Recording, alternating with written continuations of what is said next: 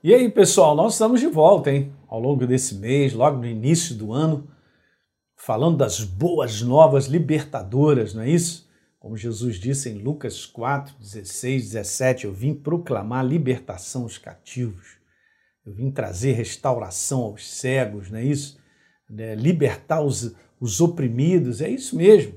Essa é a mensagem, a mensagem da obra da cruz, da obra de Jesus na cruz do Calvário, levando salvação e cura para todo aquele que crê. É super importante, gente, você entender que nada do ponto de vista do céu funciona sem a nossa parte em acreditar. Eu gosto muito de João capítulo 1, no verso 12, que diz que a todos quanto o receberam, deu-lhes o poder de serem feitos filhos de Deus, a saber, aos que creem.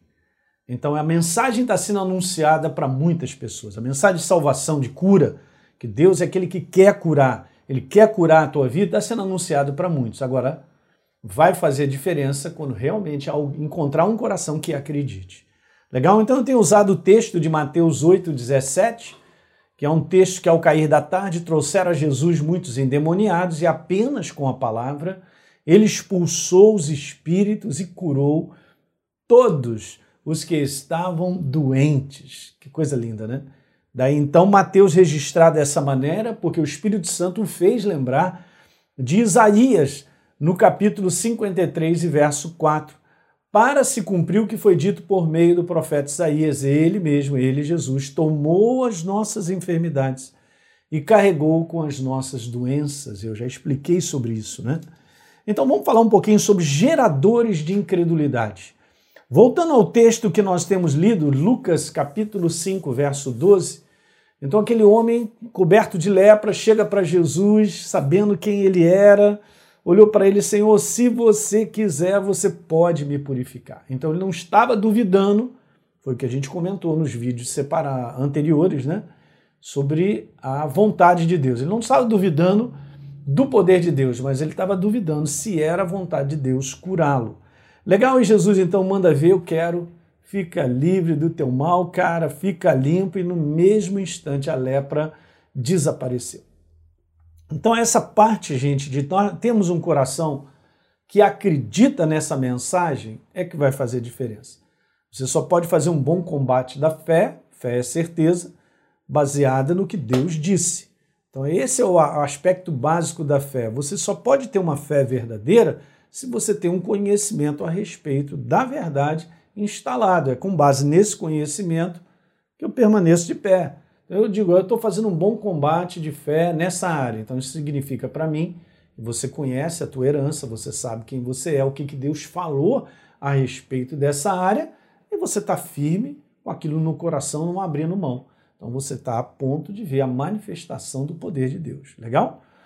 Então veja, Marcos capítulo 6. Lembra dessa passagem? Chegando o sábado, Jesus foi para a sinagoga ensinar e muitos, a palavra diz assim, ó, muitos, muitos ouvindo se maravilhavam, maravilhavam dele, dizendo de onde é que vem tudo isso, que sabedoria é essa que foi dada para ele e como se fazem esses milagres, tais milagres por suas mãos. No verso número 3, o pessoal começa a perguntar: vem cá, esse aí não é o filho do carpinteiro, filho de Maria? É, ele não tem irmão? O irmão de Tiago, José, Judas, Simão?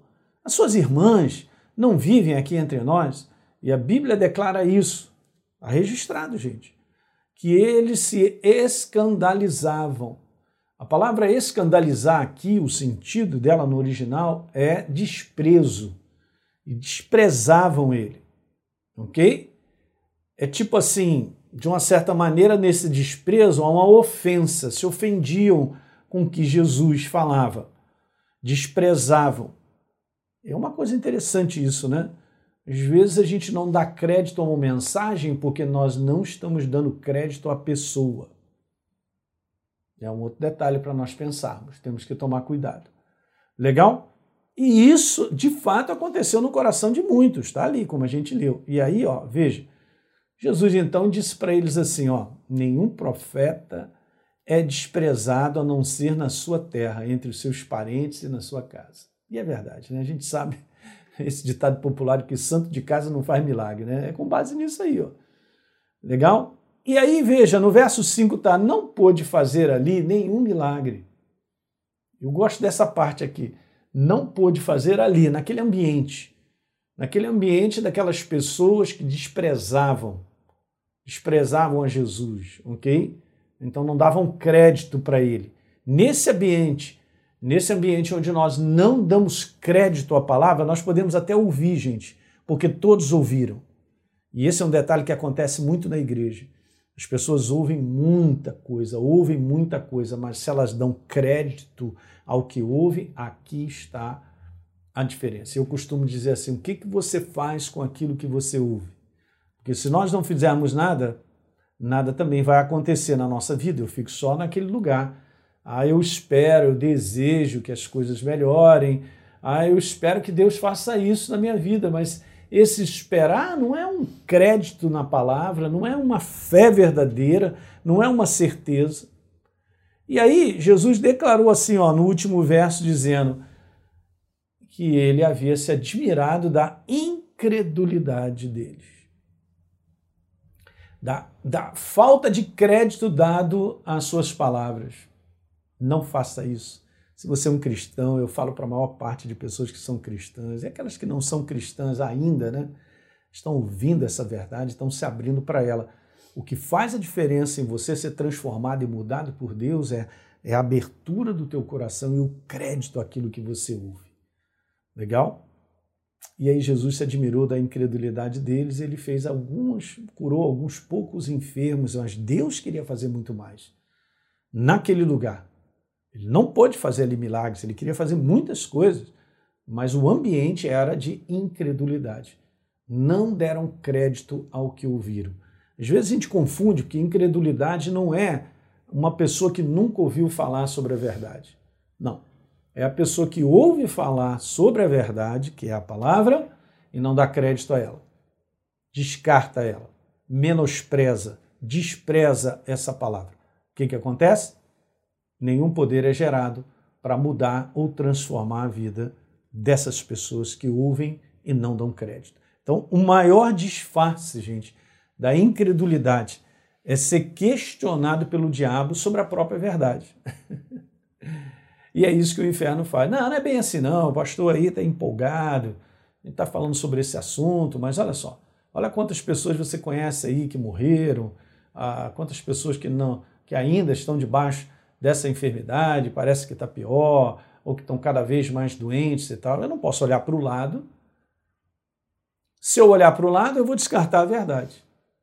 Então você tem que olhar para a palavra, apesar de ter experiências e situações que vão acontecendo, de experiências de outras pessoas ou parentes, o que tem que ficar no teu coração é a certeza absoluta do que Deus disse, do que Ele fez. Isso aqui é inabalável. Agora, se eu estou entendendo o que está acontecendo ao meu redor, se eu estou entendendo meu Deus do céu, mas isso aqui dá um nó no meu neurônio, porque um amigo meu da igreja, cara, não foi curado, o outro, é, caramba, então, peraí, então Deus não quer curar todo mundo, então, caramba, a gente vai ver na maior dúvida sobre se é a vontade de Deus curar ou não. Então, esses são geradores de incredulidade. Legal, gente? Estou conversando isso porque isso é prática, eu estou conversando coisas práticas. Eu poderia só ler a palavra, só o simples fato de nós lermos no Novo Testamento, com Jesus curando, isso gera fé. Você está botando para dentro aquilo ali, puxa, que coisa linda, maravilhosa. Não, não mais do que lindo, isso é a vontade de Deus para a minha vida e para a sua, para nós caminharmos dessa maneira. Mas isso tem que ser um hábito, né? E a gente continuamente ficar ali em cima dessa verdade e não permanecer que ela saia. Mas os geradores de incredulidade aí está aí ao nosso redor. Então veja só, esse o inferno faz, ele questiona desde o início, ele fez isso em Gênesis, ele continua fazendo isso. É, essa verdade é isso mesmo? Mas olha aí, teu irmão, olha teu amigo, olha aquela situação, não é bem assim não, hein? E tal, pastor aí tá falando e tal, beleza e tal, e o inferno trabalhando na mente. Justamente para que eu não tenha certeza. Justamente para eu cair exatamente naquele exemplo de Marcos capítulo 6, onde as pessoas não deram crédito, né? Desprezaram a palavra. Então ele não pôde fazer nesse ambiente ali o que ele gostaria de fazer: curar os enfermos, né? trazer restauração. Quando eu sou questionado e convencido de maneira contrária à verdade, preste bem atenção, sem perceber, eu já me afastei da manifestação do poder de Deus. Eu sou questionado e convencido. Primeiro o inferno faz isso. Ele questiona.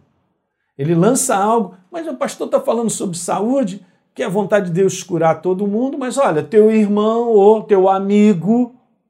Beleza, vem o questionamento. O problema não é o questionamento, é eu ser convencido do questionamento. Porque quando eu sou convencido, eu tirei a verdade do meu coração absoluta de que é a vontade de Deus curar o ser humano.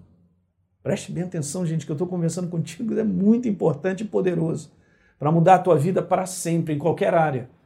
Eu aprendi isso. Eu tenho vivido essa jornada, é uma luta mesmo, é um bom combate da fé. É um bom combate de estar o tempo todo ao redor, vendo situações que dão nó no nosso neurônio e que a gente não entende, que são questionadoras mas eu no final do dia dizer assim: Senhor, eu creio na tua palavra.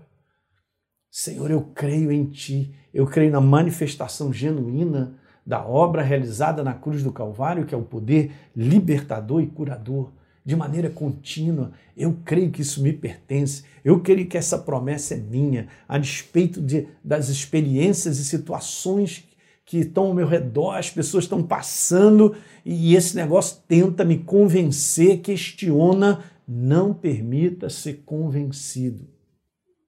Porque se eu for convencido, então eu vou me afastar, como está escrito, da manifestação do poder de Deus. Eu quero terminar esse vídeo dizendo isso para você, super importante. Aqueles que recebem de Deus, grava aí, eu coloquei até numa outra cura aqui, né? Mas aqueles que recebem de Deus são aqueles que têm certeza a respeito de Deus e agem com base nessa certeza. O que o inferno mais faz sobre a igreja do Senhor Jesus, sobre a face da terra, é questionar a verdade e empurrar até o final para convencer o cristão que não é bem assim.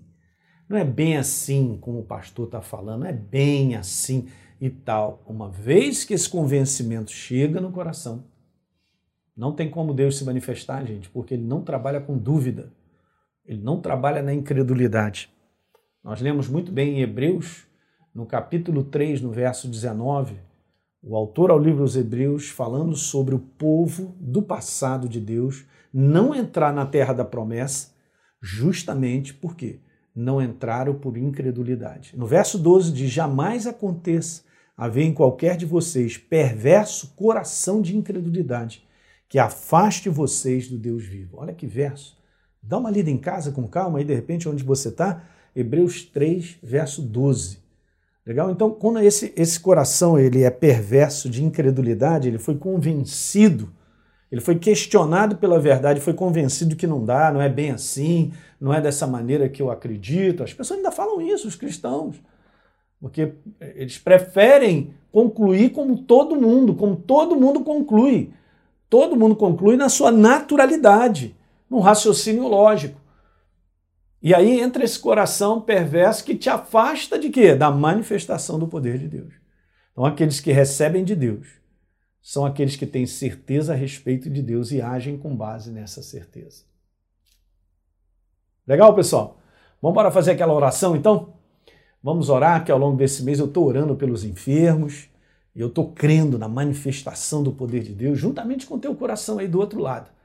É dessa maneira, como está o teu coração alimentado pela fé, porque a fé vem pelo ouvir e ouvir a palavra. Eu não estou aqui trazendo a minha opinião, eu também não estou tentando te convencer, não. eu estou deixando que a verdade te convença. E tem coisas que são super importantes para isso. Uma delas é você ficar com o que Deus tem a dizer. É isso aí. Está escrito. Então é isso aí. Está escrito, está de acordo com a palavra? Beleza. Esse aqui é, é o caminho pelo qual então teu coração encherá de certeza para que você receba de Deus, como a gente colocou aí, agir com base nessa verdade. De repente você está precisando só desse empurrãozinho aí, ó. Você que está enfrentando esse ataque, teu corpo está tudo para baixo, você está declarando, ah, eu estou fraco, eu estou fraco, estou fraco, e você está vendo isso acontecer, e você dizer, não, pelas suas pisaduras eu fui sarado. Quer saber? Amanhã vou trabalhar.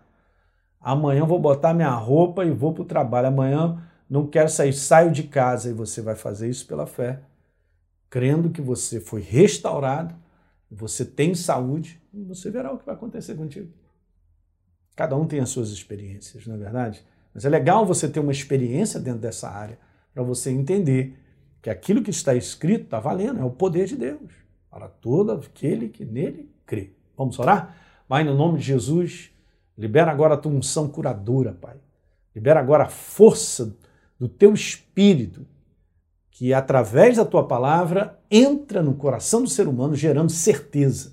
Eu declaro agora certeza entrando nesse coração e eliminando toda dúvida, quebrando a força do questionamento das trevas, gerando justamente convencimento. Nós quebramos isso em nome de Jesus. Todo ataque das trevas na mente, gerando dúvida, questionando a verdade, querendo impedir a verdade de entrar no coração, está quebrada agora na autoridade do nome de Jesus. Trazemos cativo esses pensamentos malditos, Pai. Em nome de Jesus, quebramos agora todo pensamento de suicídio, todo pensamento de desgraça, todo pensamento pior, todo pensamento que gera medo, Pai, incerteza, quebra, Pai, no coração daquele que crê juntamente comigo. E eu declaro libertação agora, a liberdade do teu espírito. Vá com os teus anjos de guerra, Pai, e decreta aí, e entra de maneira trazendo e gerando liberdade, liberdade de mente, para que você possa dormir em paz você que não dorme na autoridade do nome de Jesus, eu declaro você dormindo pelo poder de Deus, como está na tua palavra, em paz me deito e logo pego no sono, porque só tu, Senhor, me fazes repousar seguro. Eu libero o poder dessa palavra sobre a tua vida, sobre a tua mente, na autoridade do nome de Jesus, sobre a área do teu sono, a área do teu sono sendo guardada e protegida pelo sangue do Cordeiro para que você não viva debaixo da insônia, mas que você tenha um repouso genuíno e durma o sono do justo, como diz a tua palavra. Em o nome de Jesus, Pai, eu declaro saúde nos órgãos, em cada órgão, em cada tecido, os aparelhos. Eu declaro saúde trazendo a força de novo, a alegria, a coragem. Eu declaro, Senhor, vida em abundante, trazendo um refrigério novo, na alma do ser humano, inundindo o coração de todos aqueles que assistem e creem, Senhor, no teu poder vivo, se manifestando na vida deles. Em o nome de Jesus. Amém. Amém, queridos? Legal? É isso. Então pega aí, né? O link está embaixo para você dar um download aí também do nosso e-book sobre saúde e compartilhe isso com seus amigos, né? Essa mensagem ao longo desse mês. Tá legal? Um grande abraço e a gente se vê na próxima.